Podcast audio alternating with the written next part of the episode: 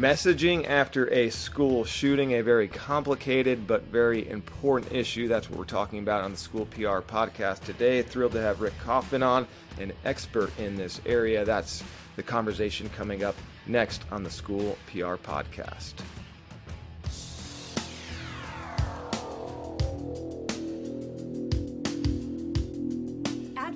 For public education, sharing our stories, and celebrating our schools, students, teachers, and staff.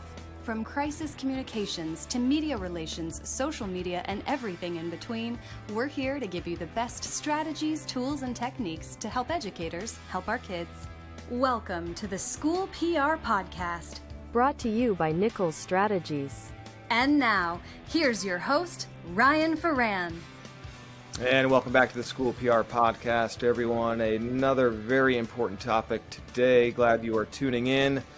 And we are thrilled to have Rick Kaufman, the Executive Director of Community Relations and Emergency Management at Bloomington Public Schools. And Rick was there for Columbine, working comms, and also as a first responder, which was amazing. We'll talk briefly about that. But Rick also works with other schools that have gone through some of these tragic mass shootings and he is probably really the foremost expert in this area in comms, in education, when schools are dealing with this, and so he gets turned to a lot, and he's always really advocating for school safety and has done just tremendous work over the years. So, Rick, uh, first of all, welcome back to the podcast. You're, I think, you're actually the first three-time guest. Uh, that's how good you are. So, we re- really appreciate you stopping by with Matthew and myself today.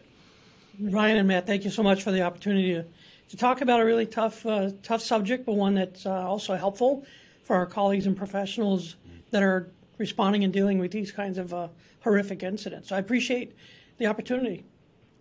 Absolutely. It's just, uh, we always appreciate your knowledge. And if people haven't heard, you know, we talk about on the podcast the, the recent episodes we've done, but Rick, the last time we had you on was actually four years ago in April of 2019 when we talked about all the Colorado schools closing with that threat right around the 20th anniversary of Columbine. You were about to head back to join people of, uh, from that tragedy to for the 20th anniversary, and that whole disaster happened. And then another episode, which is amazing, is episode 24. So that was episode 31. 24 was all we spent an hour talking about crisis communications and you gave us just some gold nuggets how to approach these situations so i highly recommend people if you're new to the podcast haven't heard those episode 24 all about crisis communications and episode 31 we talk about that issue with colorado and we talk more about rick and his involvement with columbine. Uh, just very powerful and informative episodes if you have not tuned in yet. So, Rick, I wanted to have you on another school shooting, unfortunately, and it always comes up for communicators in our field, whether you're doing communications or you're a superintendent, you're a board member, something happens and you start to hear from parents what's our schools doing, what's our safety protocols. In light of this shooting, are we safe? So it's always balancing when do we send messaging, what do we say, media approaches us. So I'd love your thoughts on kind of how you balance that when you're working for your own district or another one when they say this didn't happen next to us or to us, but it's close, it's on the minds of parents. What should we do? Yeah, great, great question. I think there's two two pieces that uh, center this question. Um, first and foremost, it doesn't matter the location per se because you have a high profile incident. Another school shooting, a very tragic school shooting. This one uh, being extremely rare in two cases a parochial school and the perpetrator being a female. Those are rare, um, but they, it shows that the, these kinds of incidents, um, nobody's really immune to it. The second is the preparation. You talk about what to expect, and we do know that these incidents they um, they will elicit a lot of uh, feelings among not only our students that we really focus on, but also our parents and families and our community for that matter, because they hit a raw nerve or they elicit a traumatic experience that they may have had or know of someone that was involved in a similar incident, uh, particularly those that are in a state. So in this in the state of Tennessee, it's going to be far more impactful. It's like a take a calm pond, and if you throw a rock in that calm pond, that's the epicenter, that's the crisis, and you have these concentric circles. That's the impact zones. And so the closer you are, the more impactful it is, the more uh, gut and raw reactions you're going to have. Having said that, though, it touches all of us, and we see that the more um, that these incidents occur, and really the, the longer they are um, in the sense of uniqueness, but also how long they're played out in, in national media. Um, and, and having said that, the local media. So when I talk about two basic principles here, one is is that we should be preparing our parents for what to expect when a school incident occurs. Typically, that's at the start of the year. I also encourage them to do it um, when they come back after a winter break, a holiday break, because the idea is you have new parents that are coming in and out. It's important to set that standard to know what to expect. So it's whether it's communication or a flyer, something they can post on uh, their, their refrigerator or microwave that simply says, if my child's school is in crisis, what is the district doing? And by doing that, you reinforce what it is the school district is going to do and how it does it and what to expect if you're not if you can't get through to your school when that incident occurs.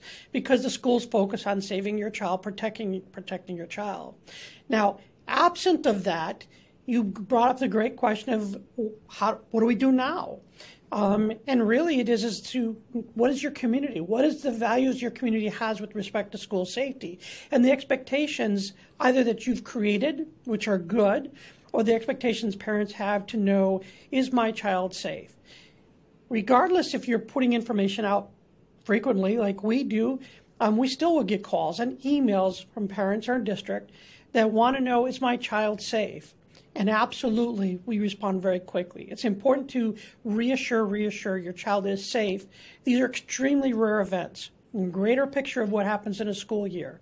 Yes, they're far more frequent. They're more to, today. I mean, I think this was the 50th incident uh, since the start of the school year.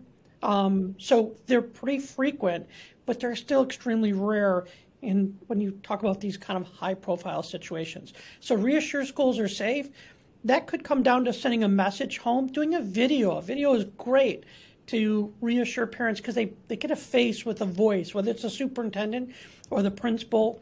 Um, anything to reassure parents your child is safe, schools are safe, and by the way, this is what we're doing to ensure that your child's safety. Yeah, it's it's a tough one too because schools are safe, but I, there's also no immunity to any of this. So some parents almost want this guarantee of safety, and it's I don't know anyone that can guarantee that, and not even your own parents for your own kids. I mean, if somebody wants to cause harm, they want to cause harm. So I, I think it's tough for schools to answer some of these questions and you get like well why don't we have an armed guard on every campus we need bulletproof this we need fences and gates and so some of those questions on the surface for a parent not inside education makes sense to ask. But we've seen, as we've talked about in previous podcasts, Rick, too, where armed guards on campus don't doesn't mean it's preventable. Doesn't mean your kids are safe. I mean, they've been victims too, and so it, it's one of those delicate things. You want to assure safety, you can't guarantee it. Um, and then I guess getting back to the original question would be, um, when do you send something? Do you wait to the gauge of your community as far as getting the calls, getting the emails about what you're doing? Do you send something out ahead? Does it depend on the coverage, the the typical the the disaster that it is? Where do you kind of weigh in on that? Because I know people struggle. Like, do we send something? We got a couple calls. We didn't get a million. Like, where is that fine line? Right. And you have to, one of the things we have to remember is that when, when parents are reacting, just like a, a child will, um, and they're acting is they want reassurance. They want to know that their child's school is safe, that their child is safe. And so I often use the word buzz. What's the buzz in the community? If I'm getting, or my department or our school districts is getting a lot of phone calls from parents, that's enough to say, look, we need to uh, reassure and affirm our school safety measures with our parents. We need to, to uh, sort of address their fears and concerns because they're all pretty similar. And you're right, a lot of them we're going to ask for do you have metal detectors, do you have armed guards, or why don't you have these things? The important thing to remember is when we are experiencing the anxieties and fears and concerns, our ability to process that those uh, you know really complex issues and very complex responses is such that we have to be cognizant not to give parents too much information um, at that time. That's why it's always important to do that in timely manners. What is in place? Now, going back to what you asked is when's the best time?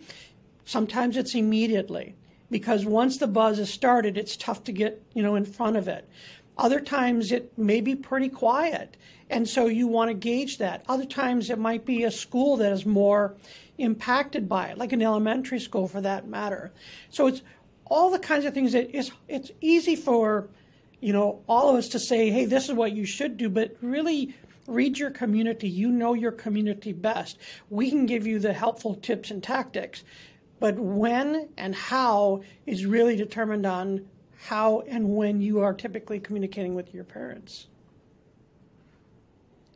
You know, Rick, I, I have a, a, quick question. Uh, and, and, just for people that are out there, maybe new to public education, new superintendents that might be listening to the podcast, or new communications directors, uh, both of you mentioned something that does happen a lot. And if you happen to be the person taking these calls, when there is an issue on the national stage like this, not it doesn't have to even be local, you will start getting an influx of calls from parents talking about security systems, demanding armed guards, demanding military vets uh, be armed at the front doors. There's there's a lot of things that come out of that, right? And it also it is kind of fear based and that they need to be assured. Um, so if you're new to the space, just know that you will get those calls. Um, do your best to listen. Um, Rick, in that moment, and going back to um, kind of something that Ryan hinted to earlier, what are some of the high level things you talked through with districts on how to say school is as safe as we can make it? Just some of those high level things when you're on a phone call with somebody or in maybe even messaging you're sending out. What are the, some of the some of the big yeah, again, keeping there? in context that the what their their questions or their response is driven by fear and anxiety. So, what can we say to reduce the anxiety and the fears? And so, part of that is reassuring that our schools are safe and we are committed to all of our staff are committed through our training, through our drills, through the exercises we do to protect your child. And the most important thing is all of that work that we go into is to put your child in a very safe condition should an incident occur in a school. And again, part of that is laying that groundwork uh, at the beginning of the school year and, and, and keep reinforcing that so that it is less anxious, if you will, during these moments. I will say that one of the interesting things is have I gotten some calls and emails? Yes. But I'm a little I, I, guess I'm not surprised because we do a really good job of that reinforcement over time. Is that the, the number is really less than what we would ant- have anticipated. But so, what specifically? What are we doing to keep your child safe? What is it? And don't shy away from, you know what? We practice uh, lockdown drills.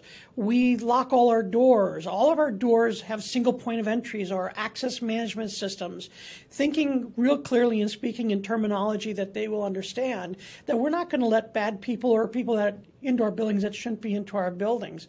And we have alarm systems and we know what to do if something bad happens going beyond that to into deeper philosophical questions about metal detectors and armed guards, probably not a, a, good thing to do at that point in time because our answer is going to be there's no fail safe. I think Ryan hit on this earlier when we, we've, we've talked about this. When someone is hell bent on harming themselves or others, they will find a way. When I talk about the rarity of these incidents, um, especially these mass casualty incidents, is because it's not typical of a person like we saw in, in the Covenant School in Nashville blasting their way through the front door. Often, our greatest fear is that the perpetrator exists in our schools already because they're a student, could be a staff member, so they know the drill, they know the school, they know the surroundings. Um, that's our greatest concern. So, when that happens, how do we mitigate um, the damage and the, the potential loss for life? Because this happened the way it did, and we're seeing the images. I mean, how quickly have we ever seen body camera footage um, and cam and video footage from inside the school? That is alarming in the sense that we haven't seen that in the past. And so parents that create some more anxieties and say, so the first question I'm going to get is, do you have bulletproof glass? Because when you see that, the first thing as a parent you're saying is, oh my gosh, that could happen at any school. You know, so that's a, key point you're going to have to address and, and then layering that. But, you know, short term, medium term after an incident, have a parent meeting. You know, go to your school PTAs because they are, you know, the the neighborhood uh, talk is is such that you start talking to your PTAs, um, that's going to spread. That's going to get information out there. Um, and if you have to go bigger, then you big, do a bigger event. Yeah, I think Yeah, that's that's. I was just going to say to your point about the what we're seeing with footage now and so fast from it. I was thinking even when we talked a few years ago, the news cycle for these is warp speed now.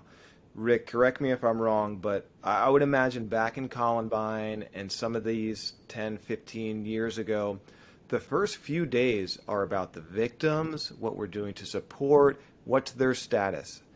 We don't even, I mean, people aren't even at the freaking hospital yet, and we're talking politics. What the heck are you doing? What are our gun laws in our in our state, our district? So, if you think you're going to have time to prepare this, you know, as it breaks, you are out of your mind. All this stuff, I mean, do as much as you can ahead of time with messaging, templates, and all that because the news cycle, and frankly, it is not even fair. You hear questions at press conference, you're like, we don't even know if this person's going to make it. And you're worried about this. Like, let's have the victims and the families have a second to mourn. But that is the world we are in now with social media and media being so fast. It is unbelievably warp speed. So it's amazing. I want to touch on a few other things too um, about messaging. You made a, a really good point too, Rick, about listening to your community first. I think some mistakes we make as communicators and we get some pressure from somebody within our district or whatever. I saw this from our neighboring district. Are we sending something out too? And I will tell you right now look, because somebody sent out a message does not mean you should be sending out a message. That neighboring district may have gotten 50 phone calls, and that's why they're sending it out. And you're sending something out and you didn't get anything, but if your reason is because X district sent it, that is not a good reason. Like you said, monitor the pulse of your own community. And you brought up a fantastic point, too. A message does not need to go to your entire district. If this is just talked about at your elementary schools or one in particular, just work with that principal, that school, and send it there. There'll be cases where you do want to send it out district wide, but to your point, and it's a really good one, you need to be kind of in tune with your community. And the mistake I see is, oh, this district sent it, let's send it. It's, no, that is not the reason to do it. Safety preparedness, too, and messaging what you're doing is very important. And having that uh, safety preparedness web page, too, that you can point people to, have those talking points, those are all things that you can have done ahead of time ahead of this warp speed news cycle that it's going to be. And whether it's in your district or a million miles away, people are going to ask about it and what are you doing?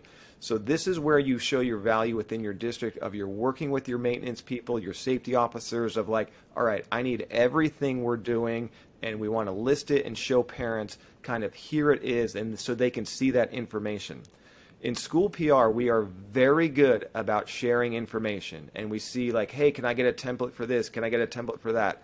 This is not the time to copy and paste what somebody else is doing with their safety measures. You need to be honest about what you are doing because Rick in Bloomington says they're doing this and that. That may sound good because they're doing it, but don't dare put it in your communication if you're not. So this, te- I get a little bit nervous when people ask for templates especially in crisis. It's like this needs to be a personal and specific communication. You can use some of the generic terms here and there sprinkled within, but this cannot be a copy and paste um, last second. This needs to be what you're doing. Parents are going to dissect it to the nth degree. So I just warn people to be careful about that. Yeah, I, I want to say uh, too, Rick made a, two really good points that I want to go back to as well, and that is getting out ahead of it too, and getting out to your community and having those conversations um, in person, PTAs, parent groups. That's brilliant. Um, I would have to confess that I don't think in my previous districts we did that enough.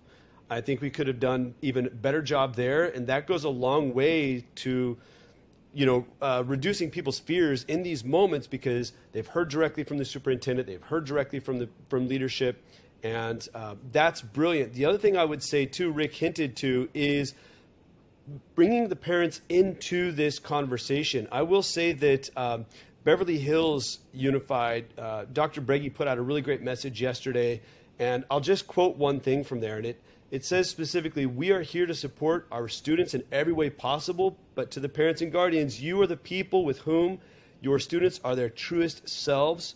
You are the ones who they can candidly be honest. You provide boundaries, unconditional love, and protection. You are their parents. Your role will never compare to ours, and your place in their lives is unmatched. We're a partner in this, uh, but you are who they are going to look for for reassurance. Bringing the parents into that conversation and giving them ownership and responsibility. And also, it's a subtle reminder to you need to pay attention to what's going on in your own house with your own children. Tune into their emotions, their feelings, what's happening. And then also in that message to parents and guardians, and I'm sure many districts did this.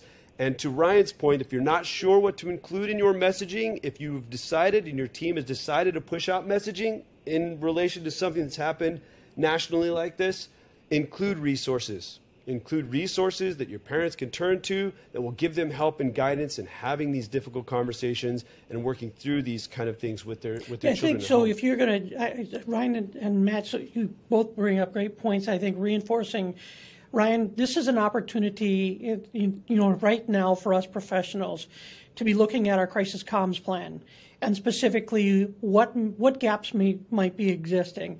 And so, what response statements do we need to shore up? Um, and what are we learning? So if I go out and I ask, hey, does anyone have a template for this? By golly, I better make sure that I've tailored that and put that into my crisis comms plan for the future. And then the other thing is, is that you, if you're going to send something out, um, make sure it is yours. It is not somebody else's. But I'll go a step further: is what do you do, or what will you do to help to help children? Because this is the thing that parents are looking for. So Matt, you hit on the point of um, you know, very eloquently, what um, that school district message did was, hey, we're partners in this, but you are the most important person in your child's life. Now, here's what here's what we are providing our students if they if they needed space to talk about it. Um, we know that these incidents, um, quite often, they will trigger strong emotional reactions among our kids and, and adults too. And sometimes it's a re traumatization because these are kids that have probably experienced um, some adverse childhood event or multiple adverse childhood events, uh, what we call ACEs, the loss of a parent, a, a, domestic abuse or violent situation in the home. Those are the students we want to be looking out for. We want to make space for them to make sure that they have an ability to share and talk. Absent of that, hey parents, here's three, four, five points that you can do tonight with your child when they get home if they are aware of this or they're starting to talk about it. And it's developmentally appropriate, elementary, middle, or junior high, and high school, because all of them will react and respond very differently. And will the, the concepts of conversations will be very different, some deeper than others, and some students just want that reassurance that the world is a safe place, and especially when I go to school. Um, so, all of these things we're talking about today, this is great because it's responding to a really horrific incident this week, but this should be all foundational groundwork for those professionals that either don't have it or have very little. And for all of us that do, what nuggets we, can we pick up off this podcast today and say, ah, that's the one or two or three things that I didn't know about that I'm going to change? And then do it today because we don't know when that next incident is going to occur. So many great points in there by both of you. I love it. The um, resources too, including them in there. That is just that. That's where we can make a difference because parents struggle with having these conversations. We struggle with having them. I mean, I, I struggle for words right now just talking about this. So if you can give them solid resources, that is where you can make a difference in these tragedies. So that is a great point, and that's something you can have ready to go in your template on your website. Uh, we have a mental health page where we have a lot of these resources. How do you talk to your kids about this? And as Rick said, make it age appropriate. Matthew, I love the the superintendent message that you brought up about the parents are crucial. This is such a good point, and schools are doing more than we have ever done in the history of education and when you do all this, it's great because we're such a good community resource. But you put so much on the plate, what is falling off? And then we get all this finger pointing at the schools of like so many different issues. And you want to say, like, these are sometimes parent issues. We are happy to help. We're happy to be the solution, but we're not the problems here. And parents are so vital to the partnership in schools. So just pointing to schools, what are schools going to do? It's like we need to start saying this is all of us. This is a community issue. This is our local police. This is the schools. This is the churches. This is the community. And this is definitely the parents. That's where the kids spend most of their time with. So I get it. The schools are doing amazing things, but the parents need to be a part of it. And to Rick's point with which Matthew emphasized, the public meetings, that is a genius idea that I don't think many people thought of. And you don't need to do it two days after. But when you get all of this information and kind of inquiries about your safety, let's talk about it. We'll tell you what we're doing, we'll take your feedback. And don't just take feedback for the sake of feedback because that drives people insane. But you will get good feedback and you will get what their priorities are and you can work together. So having those open community conversations that Rick said is another fantastic idea. And um, let me add too, we talk a lot about the external communications, the external pieces here. Let's not forget internally. So one of the most important things that uh, we do, and I recommend when you have these high-profile incidents, you know, you have principals in schools, teachers are teaching, they're not watching the news like we get, or we get those alerts um, when these bad things happen. Is I sent an, an email out to all of our principals, and I copied their secretaries because they're often on their computers more. Hey, this incident has occurred. Um, we're aware of it. Um, we want you to be, you know, cognizant, be alert for any students that might be talking about it um, you know, tip, inform your social workers, your psychologists, and, and your counselors. Just sort of giving them alert. And if you need help, give me a call. And then I do it. I did another check-in before the end of the day, um, so that principals knew that hey, we're here if you need anything. But more importantly, listen, have your ear to the ground. Now's the point where you should be doing it every day, but hey, let's be a little bit extra um, eyes eyes open, ears to the ground. You know, it's called situational awareness, right? We are situationally aware of our surroundings and who's in our buildings, and situationally aware of what children are most likely going to experience these things. So, have a five minute stand up meeting with your staff, or at least send a staff email that says, "We're aware, district's aware, we have resources." Don't hesitate to call reach out to us. That internal piece is as equally important as their externals. It's such a good point because the internal is going to help you with the external. We often forget, myself included, who's answering the phones at the district office that's taking all these questions at the school sites. So if we forget about them, they could help us. A, that we should tell our staff what we know as soon as possible, but they're going to help message probably more than we can because they're the ones getting inundated. So that's one of the first steps is almost internally to get the message to them. Yes, we're aware of this, and then give them one or two talking points. We're aware of it, we're working on it. This is kind of where we are in our process. So they have something, they feel good, and then when they get the calls, the nothing worse than somebody gets a call and like, I don't know if we know about this. I don't know what's happening. So it's almost internally, Rick. To your point, it's such a good one. Take care of that first, and then you can get some of that external messaging going because your staff is doing so much communication for us. We're considered the the comms people, but our staff as a whole does way more commu- communicating than we will ever do. So we can help them help us with our job. So fantastic point.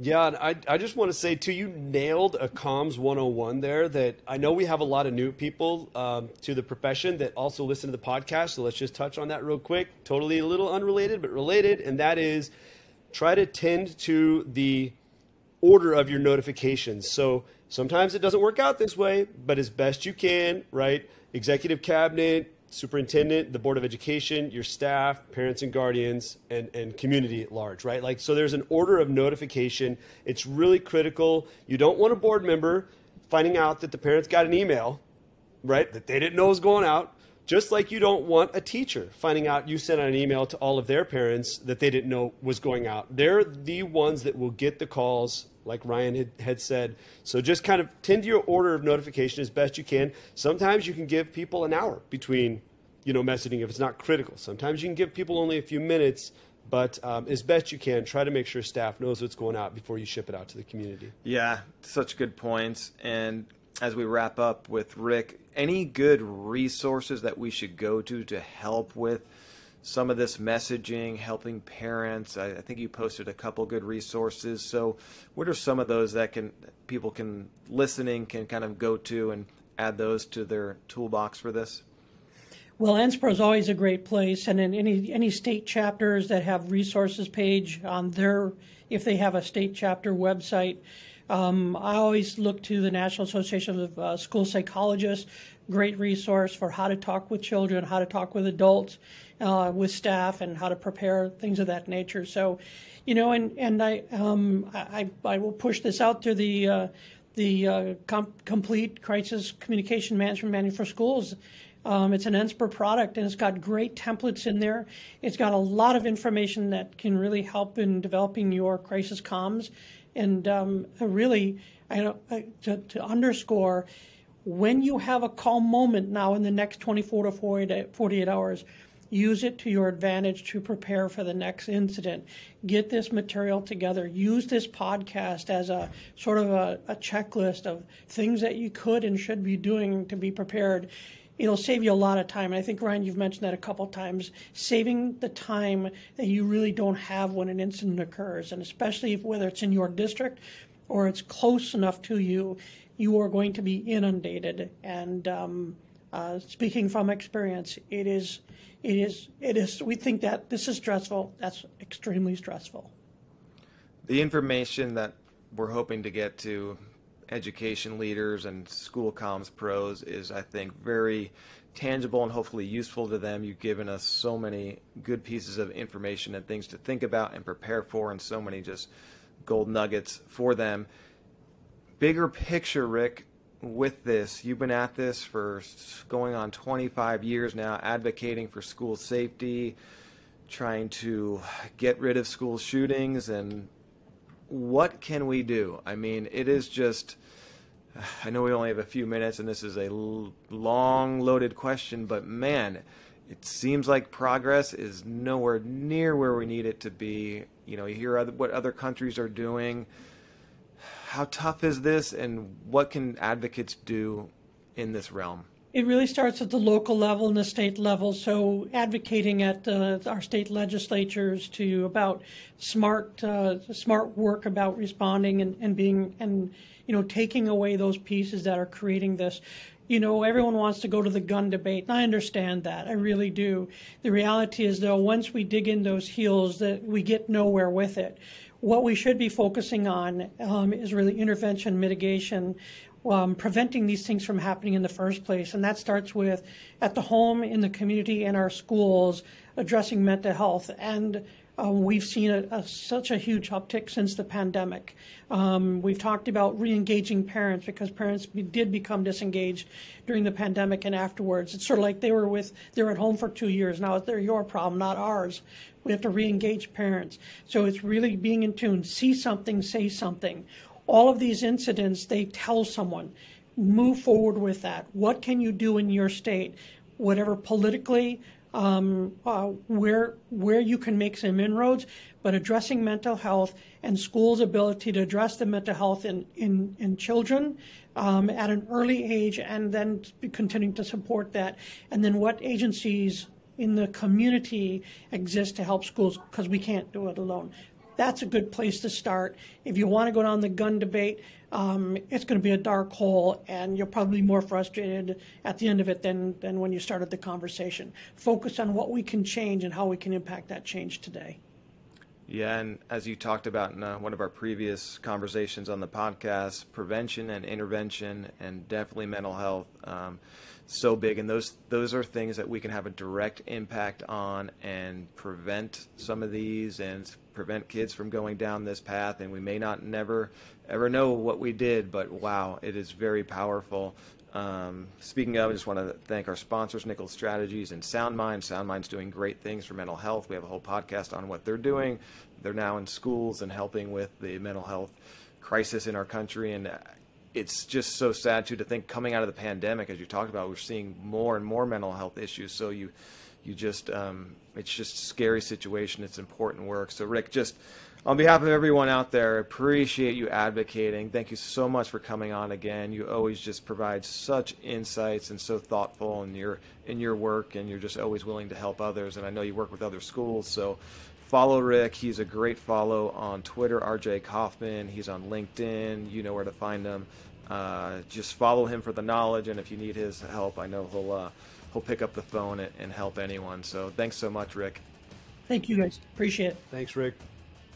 You rock. All right, guys. Thank you, Matthew. Enjoyed the conversation. Thank you for your insights too. It was just a important conversation. Always a tough one to have, but uh, just really good uh, information. So hope everyone enjoyed it, and we will catch up with everyone soon. Keep advocating, keep pushing for this. Do what you can in your own district, your own communities, and hopefully we all make a little bit of strides in the school safety issue, which is so important to everyone. Thank you so much, guys. We'll talk to you soon.